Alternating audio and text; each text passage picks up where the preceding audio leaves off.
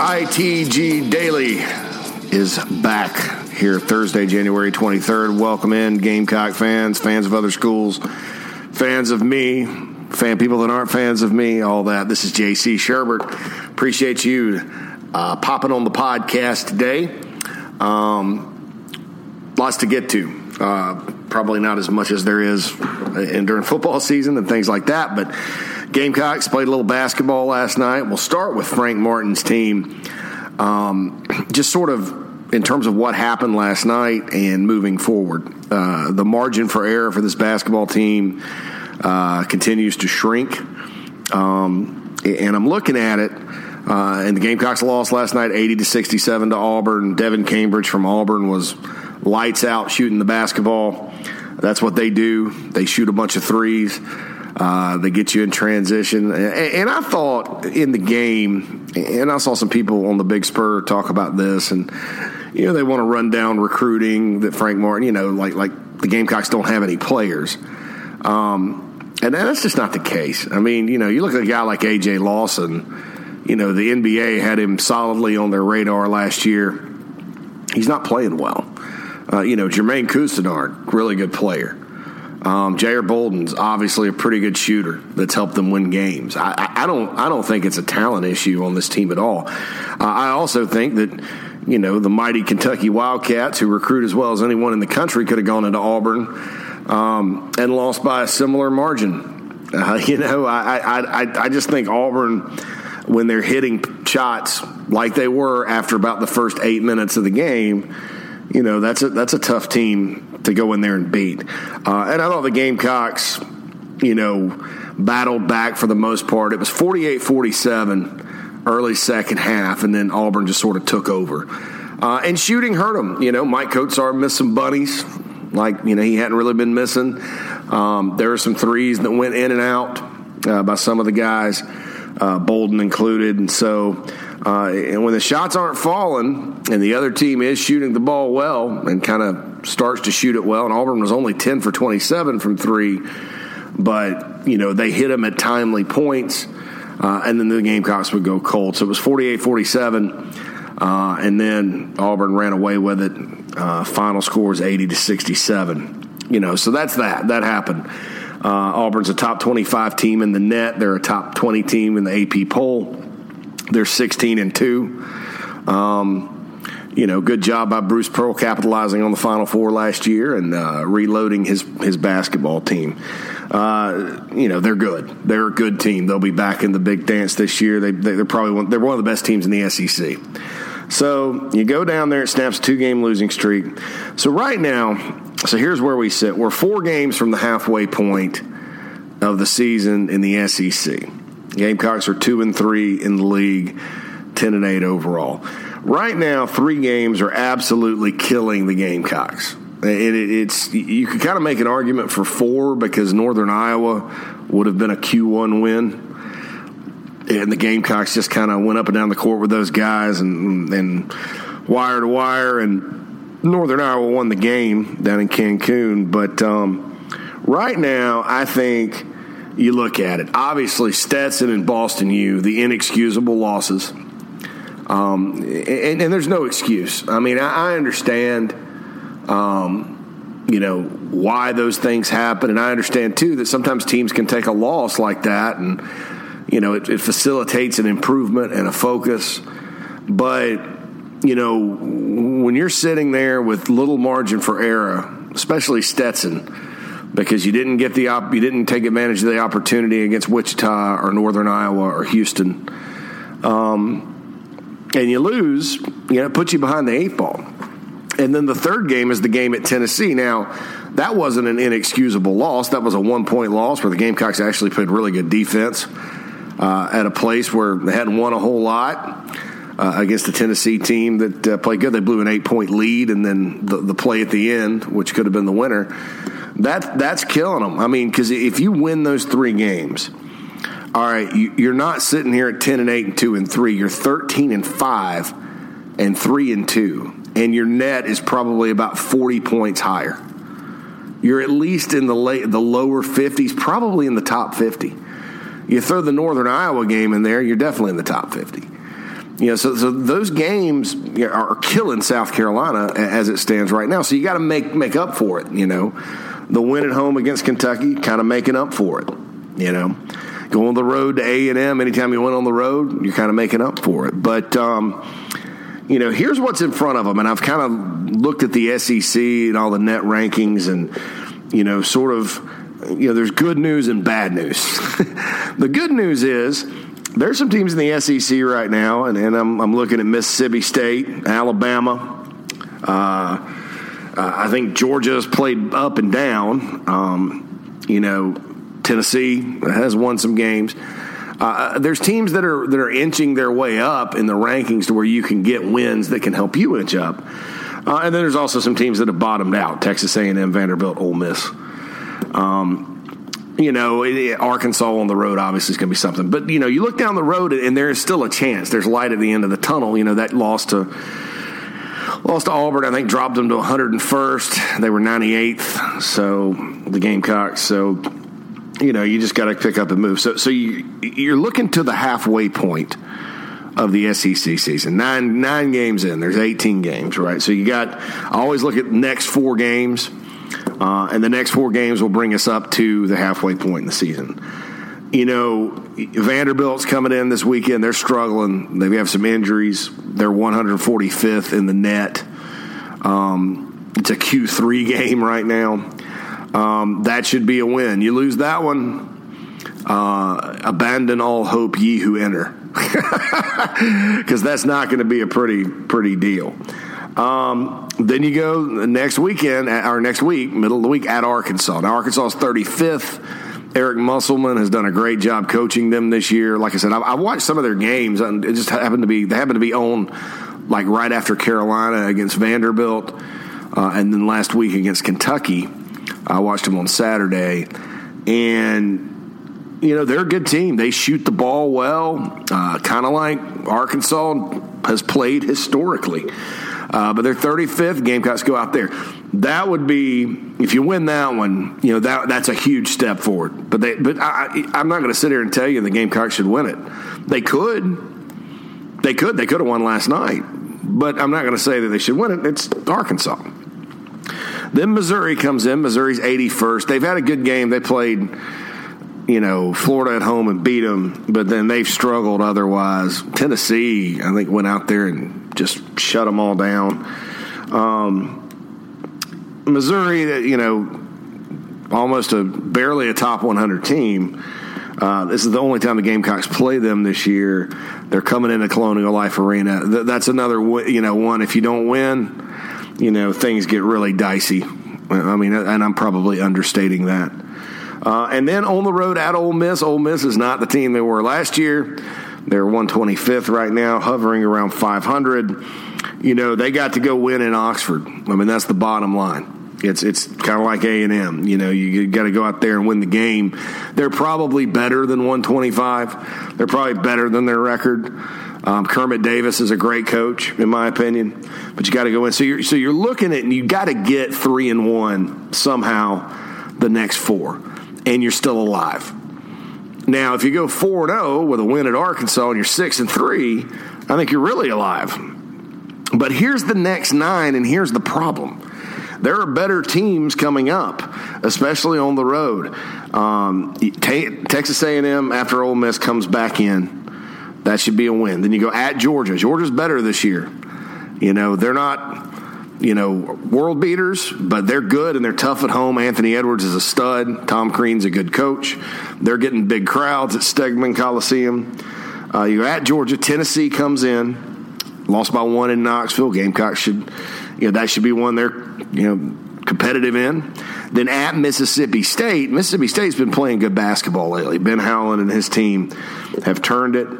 Uh, then you got LSU and Georgia back home at Alabama. Alabama, of course, beat Auburn, um, and they've got good players, and they shoot the three really well. Uh, and South Carolina has not played well against Alabama over the years, and it's in Tuscaloosa. Then Mississippi State comes back in, then you close it out at Vandy. You know, so you're looking at this, and, and you're saying, well, the, you know, at home, you know, obviously LSU coming to Columbia is a big opportunity.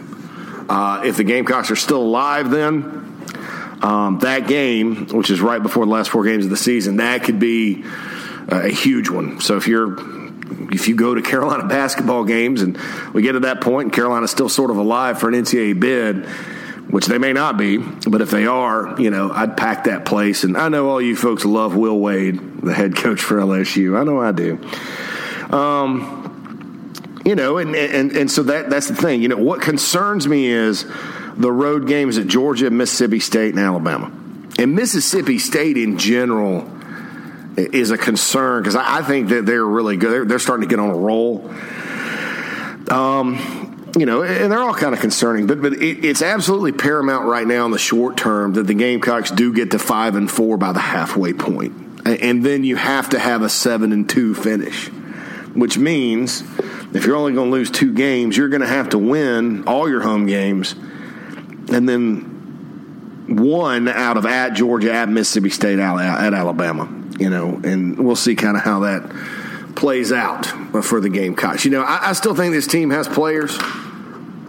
I think Lawson and Bolden are really good when they play savvy and under control. I think when they play out of control and try to do too much, not so much. That doesn't really have anything to do with talent. Um, I think Jermaine Couisnard is an awfully talented player.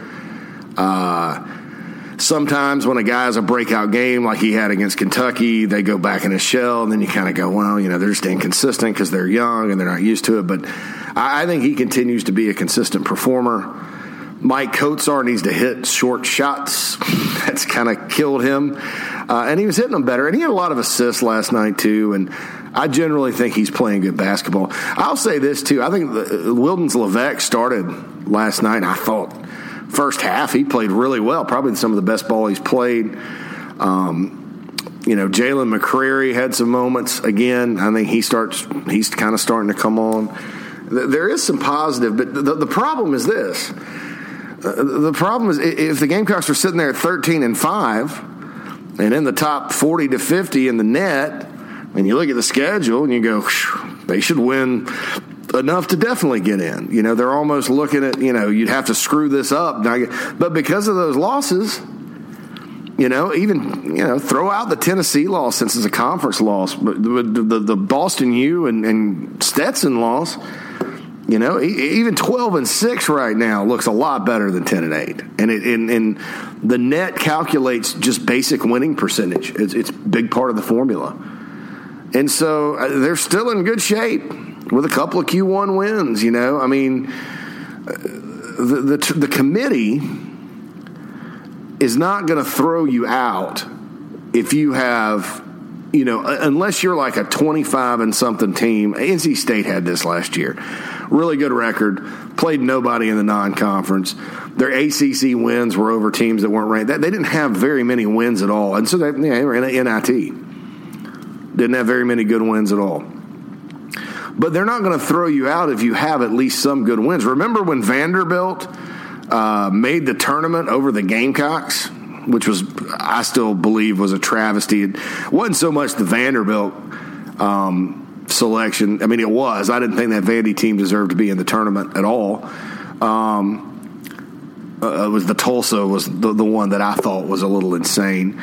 But uh, Vanderbilt made that. Well, Vanderbilt beat Kentucky, who was third ranked team in the country or something that year.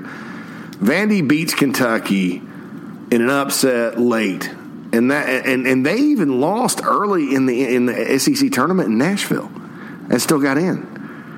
But that win over Kentucky, you know, along with a pretty good winning percentage, got them in. The Gamecocks, you know, just had one win to really speak of uh, numerically that year, but but it was at Texas A and M, and um, Texas A and M won the SEC that season, the regular season. Uh, and I guarantee you, looking back on that, had had that win been at Rupp Arena, and had Kentucky won the SEC that year, I, I think I think maybe they the Gamecocks get in, but. We don't have to scroll down, stroll, sc- scroll down memory lane. Uh, I guess the iPhone really is taking over my brain here, folks.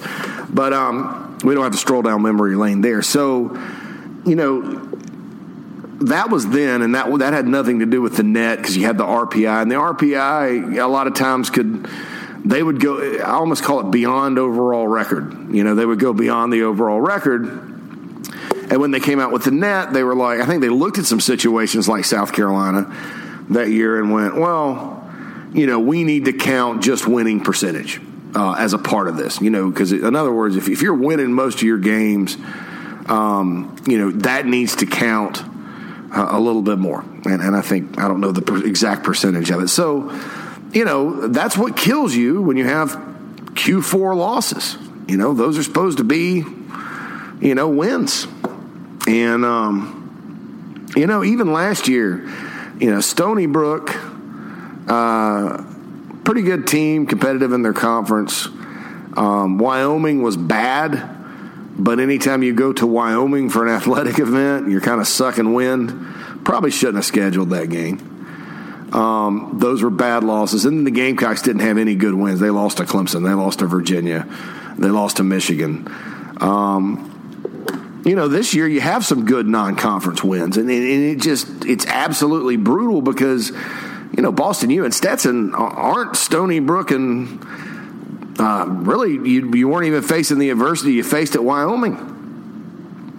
Uh, and I know Wofford beat the Gamecocks last year, but Wofford ended up being one of the best teams in, in you know one of the best teams in the country, a round of 32, and nearly knocked off Kentucky in the second round. So, I, you know, to me, this is just what's frustrating about it.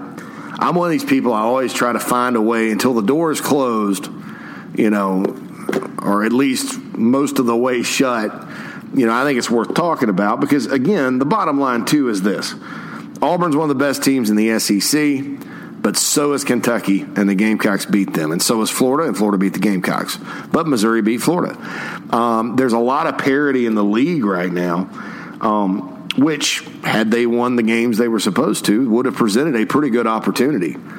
Because the Gamecocks do have two of the better non conference wins in the league this year at Virginia and at Clemson. So, I don't know. I think that uh, if you're looking at, at what's killing Carolina right now, it's not the loss to Auburn. It's that it's the loss to Tennessee. Which anytime you lose by one point like that and you blow an eight point second half lead in a low scoring game, it's frustrating. Um, and then the two losses to the two teams they have no business losing to. So we'll see kind of what happens. Um, you know, I hate to sit here and it'd be a lot more fun to sit here and point out positives if they were 13 and 5. Um, like Wildens Leveque's play, I thought individually he looked good and stuff like that. But um, that's just kind of where the Gamecocks are at uh, in terms of uh, basketball. So we'll see what happens against Vandy Saturday night uh, at the Colonial Life Arena. Vandy not very good, just to be honest, um, and uh, uh, they're they're dead last in the net. Uh, as far as uh, the Gamecocks go. I, I, mean, as far as the, the SEC goes this season. Um, you know, so Vandy's coming in. It's a SEC Network, 8 p.m. Eastern tip off uh, for the Gamecocks. Um, so, you know, head on out there. And, and that's, you know, I hate the term must win, and I always say that, but that's definitely a must win. You lose that one, you know, all of a sudden the bad losses I think are too much to overcome. Um, you'd have to go on like a you know a winning streak like the 1997 Gamecocks did, where they went 15 and one in the SEC um, after losing to Charleston Southern and UNC Asheville. Uh, and won the league. I mean, you, that, that, that it will get to a point if they, you know, don't take care of business against the teams they need to beat in the next four, which are three of them, Vandy, Arkansas, Ole Miss. If, if, it'll get to a point where it's going to take that type of miraculous run which can happen. But you know, if I were them, I would rather take care of business now and set myself up um, for something that's, uh, you know, you know, it's a little more manageable and there's not that much pressure. But but who knows what will happen?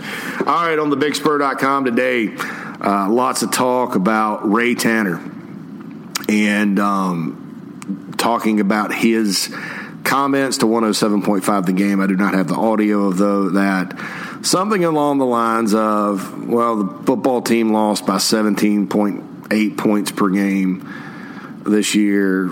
Uh, how is that good? And he's like, numbers can be deceiving. Um, I think that's another PR gaffe on his part. Uh, I think that a lot of times, you know, uh, he's trying to be supportive of his coach and his, the program, which I think is fine to do. Um, but I just don't think that's something that the fans want to hear because the bottom line is the Gamecocks were not competitive in a lot of games.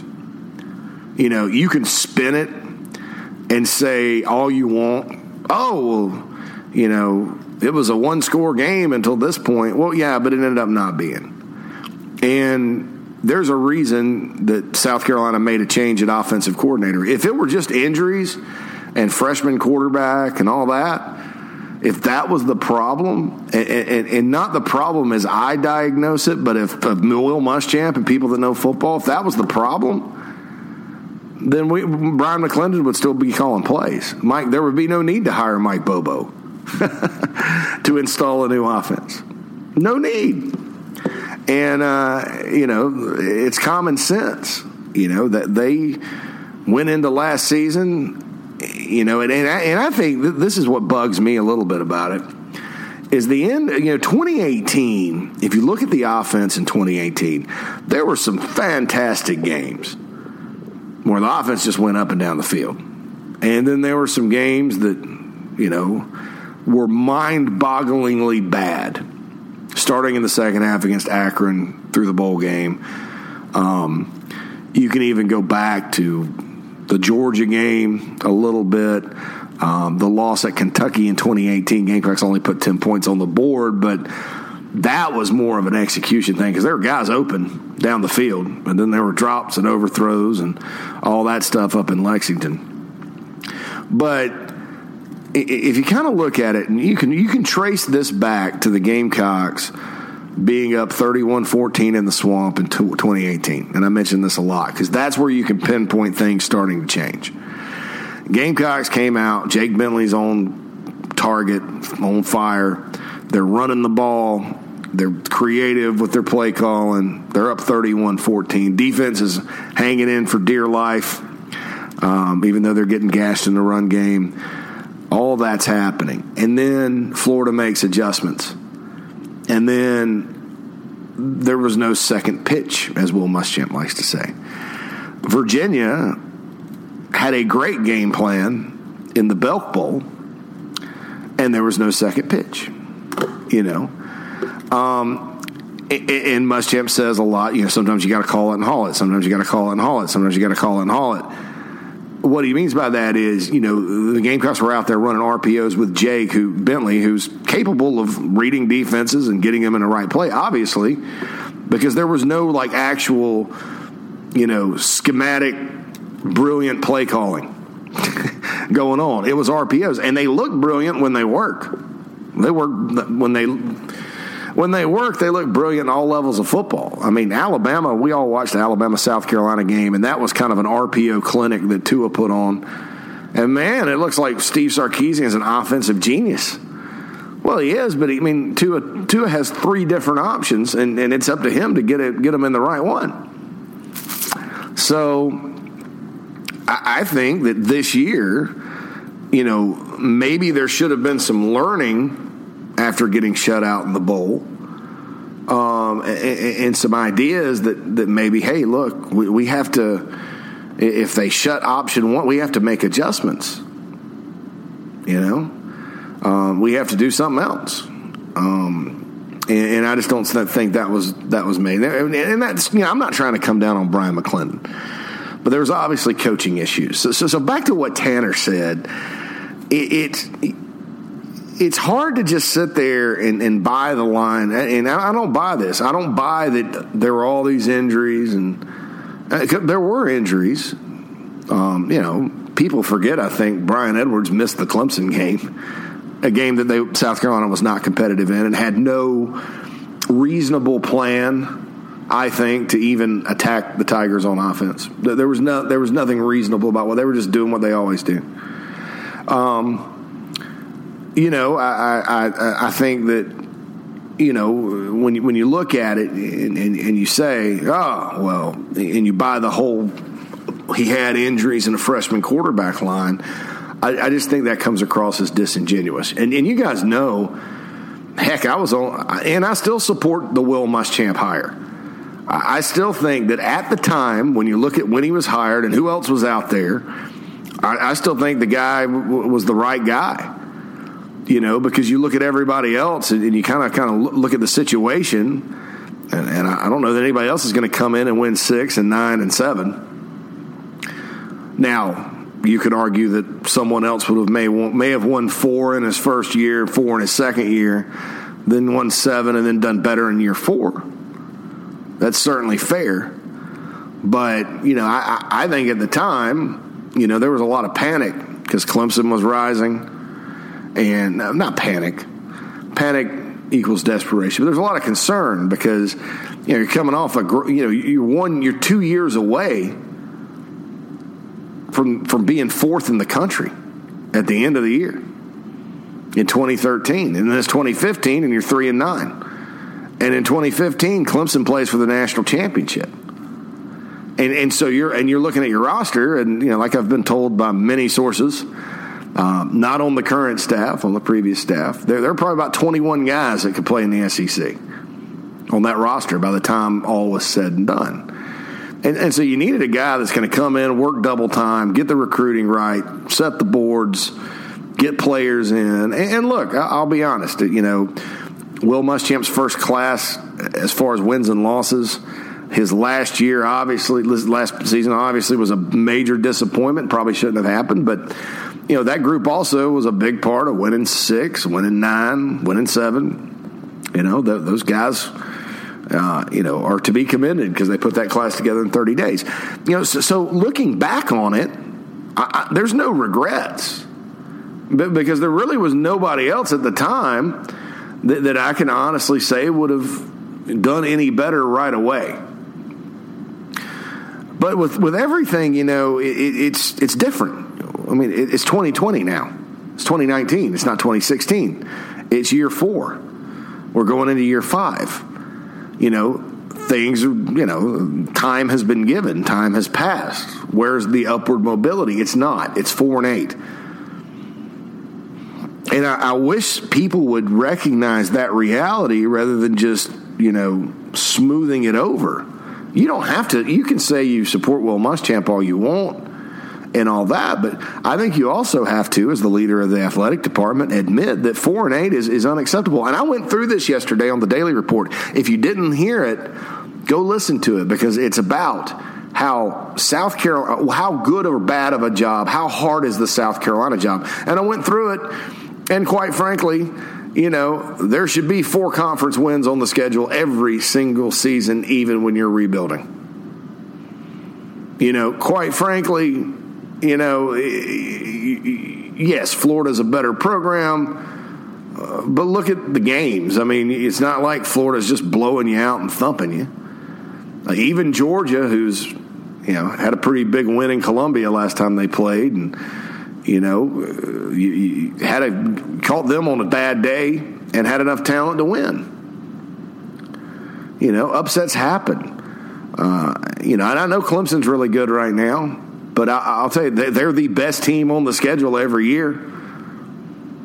And, you know, that game will take care of itself if you can start winning the SEC East and competing for the SEC East and all that. It's not a ridiculously hard job. It's not. And, and when I say that, it's not a hard job to win eight games, seven, eight games, and then cycle up and win nine or 10, 11. You, you win the division every once in a while when you have the opportunity. You know, Steve Spurrier had that opportunity. You know, people talk about, oh, well, those good Spurrier years, the division was down. Yeah, the division was down the year he won it with a five and three record. But you know, 2011, Georgia was really good. Gamecocks beat them. 2012, Georgia and Florida were really, really good and in the national championship hunt. You know, 2013, the years Missouri won it, I'll give that to you. That that was a down down year in the division, and unfortunately, in 2013 specifically, um, Missouri had the right schedule, you know, kind of pop up, and the Gamecocks blew it with a loss at Tennessee. But Steve Spurrier could have won five straight SEC Easts. And, and, he didn't, and that's fine. I mean, he, he did so much more that hey, that kind of gives the next coach, you know, Will Muschamp, a little bit to shoot shoot for. But but it's not an impossible job. So, you know, when you look at who you have to play every year, you, you want to see an impossible job. Go look at Fayetteville, Fayetteville Arkansas, right now, because not only are, are they looking up at the four out there that are that are good. Um, and, and I include Texas A&M in that because that, that, that is a program that should be good. Um, you got Ole Miss and Mississippi State that just made, you know, what I would call polar opposite hires. I mean, you, you go from Matt Luke and um, Joe Moorhead, which you know, one guy's kind of the, the promotion from within, and you know, Joe Moorhead's the guy that uh, they just it was kind of weird. They just you know plucked him out of the Northeast and you hire two of the most notorious coaches in college football, and that's what I'll call them notorious. And what does that do? Well, that gets people kind of excited. Um, and I think Sam Pittman hired some good coordinators, Kendall Briles and Barry Odom. You're not going to do much better than that. And I, I like Sam Pittman. And heck, Sam Pittman may shock me and turn the hogs around and be one of the best coaches in Arkansas history. He may be their Phillip Fulmer. But you're not only looking up at the best division in college football right now. You, you lost by 26 at home to Western Kentucky and lost at home to San Jose State. So uh, it's not just like, hey, we're making progress, you just can't see it. And that's what frustrates me about South Carolina.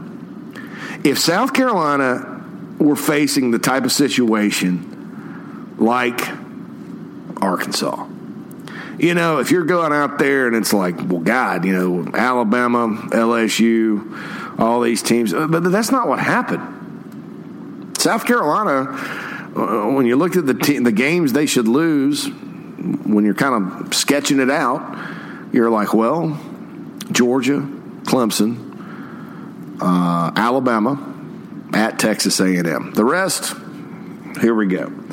So. Uh, and that's not they beat Georgia, so they ended up stealing one they weren't supposed to steal on the road.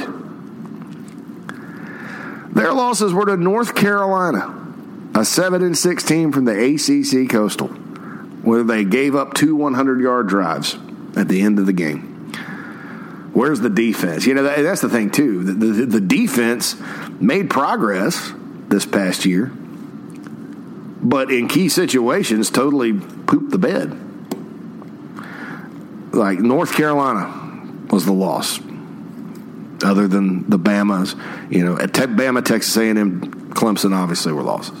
So, so where'd the other five come from? North Carolina on a neutral field in the season opener. South Carolina historically rarely loses season openers. South Carolina had not lost to a team from North Carolina since 1999. They now have a two game losing streak against teams from North Carolina, and I'm getting to that here in a second. Okay, they lost at Missouri when the true freshman quarterback uh, against a defense that's obviously stacking it. Uh, a true freshman quarterback that has an elbow injury that can't hit the broadside of a barn. They continue to throw in the shadow of their own end zone, and they give up. The offense gives up two touchdowns at Missouri. They lose by 20 to a team that finished six and six, lost to Vanderbilt, and fired its coach. That it, that it, that it had beaten the Gamecocks had beaten three years in a row that also lost to Wyoming. Okay. So then they snap the streak against Kentucky. They beat Georgia. There's light at the end of the tunnel. Florida, yet again, outcoaches them in the fourth quarter. And I'll say it. And I look, I would like to have seen what would have happened had the refs made the proper call on the long touchdown run. And, and I think that was horrendous. But the bottom line is, Gamecocks were still up 20 to 17 in the, going into the fourth and just got out coached. Period. Um, lost 38 27. Well, then you go to Tennessee. First half, how does the offense go up and down the field and the second half gets completely shut out? And how does the secondary, you know, just completely get shredded? Well, that's because Jim Chaney dialed up some ball plays that you couldn't cover, and you couldn't cover their receivers uh, and you had catastrophic breakdowns on special teams, and then they adjusted to your offense in the second half, shut you down. Appalachian State, no excuse, completely outcoached by Ted Roof. the defensive coordinator, the journeyman defensive coordinator they had in that one. Look, I, I think South Carolina played App's offense pretty well. And then A and M and Clemson, it was just over by that point. So, you know, it's not like the Gamecocks were you know, oh, we've made all this progress, but man, our schedule was too tough. And it, it's it's a fallacy, a fallacy to say that it was the toughest schedule in the country. A fallacy. Um, and, and so, with all that said, you know, I want to I want to say that I, I I don't agree with Ray Tanner's comments. Uh, I, I think that what what should have been said was that last year was unacceptable. Everybody knows that. We are working hard to reverse that. We still believe in Will Muschamp. Uh, he's our guy, and a lot of goods happened since the end of the season. Let's put last season behind us. Don't try to sell it as progress because it's definitely not. Now, when you take a step back, you know, you have to look at damage. Now, how much damage was done? Well, at the end of the season, one of the reasons I thought, you know, a coaching change should have been considered uh, is that I thought there would be ramifications, and, and there will be. But by now, but right now, we're kind of seeing that uh, it wasn't quite as bad as you'd think, and, and that's a tribute to the coaching staff. You have to say the positive with the negative. I mean, you got to be fair. Um, these guys kept everybody committed. Uh, Tony and I talked about that at length. Um, they're still out there recruiting, working hard. Uh, they made adjustments to the coaching staff. Uh, they got a new strength coach, uh, and I think when you look at it, uh, it was kind of it was a no brainer. You need a new offensive coordinator. You need a, a new strength coach, a new strength program, and, and, and I say that because Paul Jackson brought all of his assistants, so, so it's a completely new offseason program, and I think the players. Because you probably mentally associate the failure of last year with last year's, so this will this will help even if it's just psychological. The players to say, okay, well, you know, here's something new we're doing to try to make the results better on the field to have the confidence to do that. So, you know, I, I, I hats off to, to, them there. Got Jordan Burch. Um, I know there's rumors out there. Uh, Tony and I addressed that yesterday. Go back and listen to that. Uh, nothing's changed, uh, although I, there's never 100% in recruiting. Even nowadays, after guys sign, you know, because I've seen guys like sign and then immediately go in the portal. And they, I mean, you know, with the portal, it's like, you know, even when they sign, it's only like 98%. so uh, there's no 100% in anything. But um, I do believe that, uh, you know, I do believe this recruiting effort for 2020 was good. I think 2021 is going to be somewhat of an uphill battle, but I, I, think they can still put together a good class, and it, it may even be really good. And you got Gunnar Stockton in 2022, uh, and so you kind of look at the recruiting, and you know that that's a positive. And I and I you know I'll be honest, uh, I, I thought there would be more damage uh, immediately from the four and eight thing but there wasn't. They kept it together, and I, I think that's positive, uh, and, and, a tribute to Will Muschamp. And, and that's a that's an argument towards retaining, quite frankly, in that situation, uh, because you know you, you, make a change this past year, you are going to lose a lot of guys, um, and and that's just the bottom line. Now, would the new coach come in and win more next year? Maybe I don't know, but. Uh, that was the bottom line, and I anticipated them losing guys anyway because of four and eight and because of the hot seat talk, but they didn't. So we'll see 2021. I do think there's going to be some hot seat talk that I don't know, maybe uh, impacts some guys, but uh, I think with the, the talent level in state this year, uh, the situation in North Carolina, uh, all that, you know, I, I think South Carolina is kind of behind the eight ball. And, and that's self inflicted because this was the cycle you know, had you beaten North Carolina last year, they wouldn't have made a bowl. They'd had a losing season. They're still going to recruit pretty well and get their share, but you know, head to head, they're not going to have as big of an argument. Uh, Gamecocks beat. Let's say the Gamecocks beat North Carolina. Let's say the Gamecocks went eight and nine and four last year. You're going to be able to go up there and, and say and point to progress. Now you can't.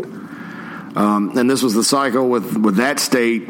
You know, I think the Gamecocks have offered 30 guys in North Carolina, according to the database.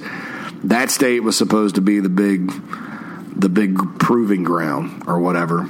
So, you know, we'll kind of see what happens there. Uh, it, it, but bottom line is, you know, I think the messaging from the athletic department, not just Ray Tanner, needs to be last year was unacceptable. We're working hard to, to correct that. Uh, we are hopeful that next year is better. Not stats can be deceiving because there's not. There's not. That's that happens sometimes in football. Stats are deceiving. You know, you look and you see a team that's like you know something like 80th in total offense, but they're 11 and one. yeah, that that that stat is deceiving. You, you, know, I think some of the ESPN stats they put out are, are very deceiving. Um, they're fun to look at, fun to track, but they're deceiving. This wasn't. This was a piss poor football season, any way you slice it. With two positive Saturdays, the the beating Kentucky, which you know Thankfully, they had not figured out to put their receiver quarterback yet. you know, people talk about how he had to start a freshman quarterback. Well, Kentucky had to start a wide receiver. They won the Belk Bowl. they went eight and five. Um, you know, but hey, a win's a win, and you take it, especially against that bunch. And then beating Georgia, you know, anytime you beat Georgia, if you're South Carolina, that's a positive. Um, other than that, so the 10 other games. Uh, and then if you, you, you, drill down to the stats even further, keep in mind South Carolina played a Charleston Southern team was probably the worst team I've ever seen a South Carolina football team play. And on top of that, take nothing away from those kids and, and their coach. And on top of that, they had to practice in Charlotte and commute all week. I mean, you know, the, the chances of South Carolina not beating them 72 to 10 were slim. And you look at a lot of the offensive stats, uh, and, and, and they were run up in that game. Now, not, now you, teams play bad teams all the time. You can't just throw those stats out. Well, you take that away, and it's even more dire. You know, so I don't think the stats are, are deceiving. South Carolina got its butt kicked uh, by two division teams that they've they've owned on the road because they have an incompetent offense and they had catastrophic breakdowns in other phases of the game in both those games. And it goes back to coaching. They were not prepared to beat Missouri for four quarters and beat Tennessee for four quarters. They were not prepared to go beat App State. And they were not prepared to hold on to a lead against North Carolina. Take those four games, flip it, it's eight and four with a win over Georgia. Are you kidding me? things are rolling. Um, but that didn't happen, and it, and it, should have. So I, you know, I. I wanted to address that because people were talking about it. For those of you that didn't hear it, 1075 The Game with Jay Phillips, Ray Tanner's interview, he asked him and mentioned those stats. And there's some people on the bigspur.com were talking about it. Uh, go check it out on, on their website. I think that's 1075thegame.com. You know, big fan of those guys over there. My man WG Gunner, Bill Gunner.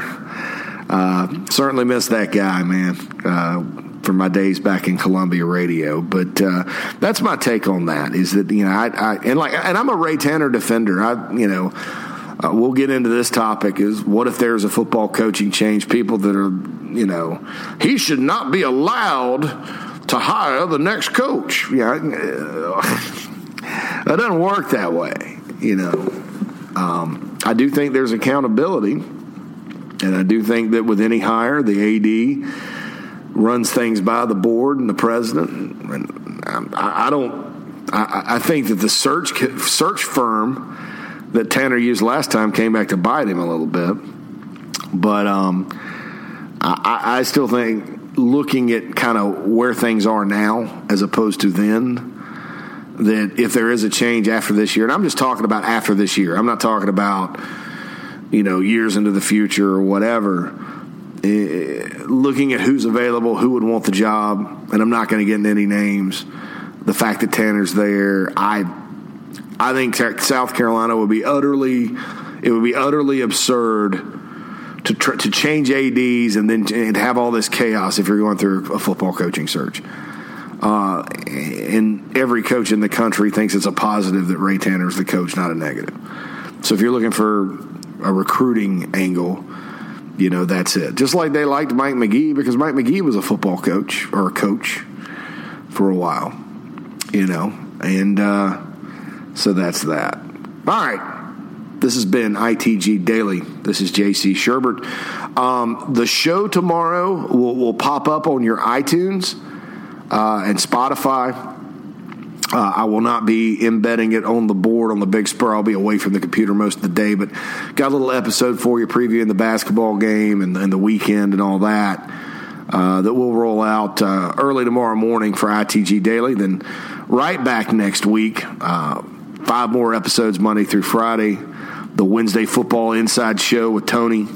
Um, our numbers have been tremendous. People are really liking this, and I appreciate it. It makes me feel good. People will listen to me blabber for however long 40 minutes to an hour uh, a day here on ITG Daily. All right, Gamecocks, you guys have a great, great Thursday, and we'll holla at you soon.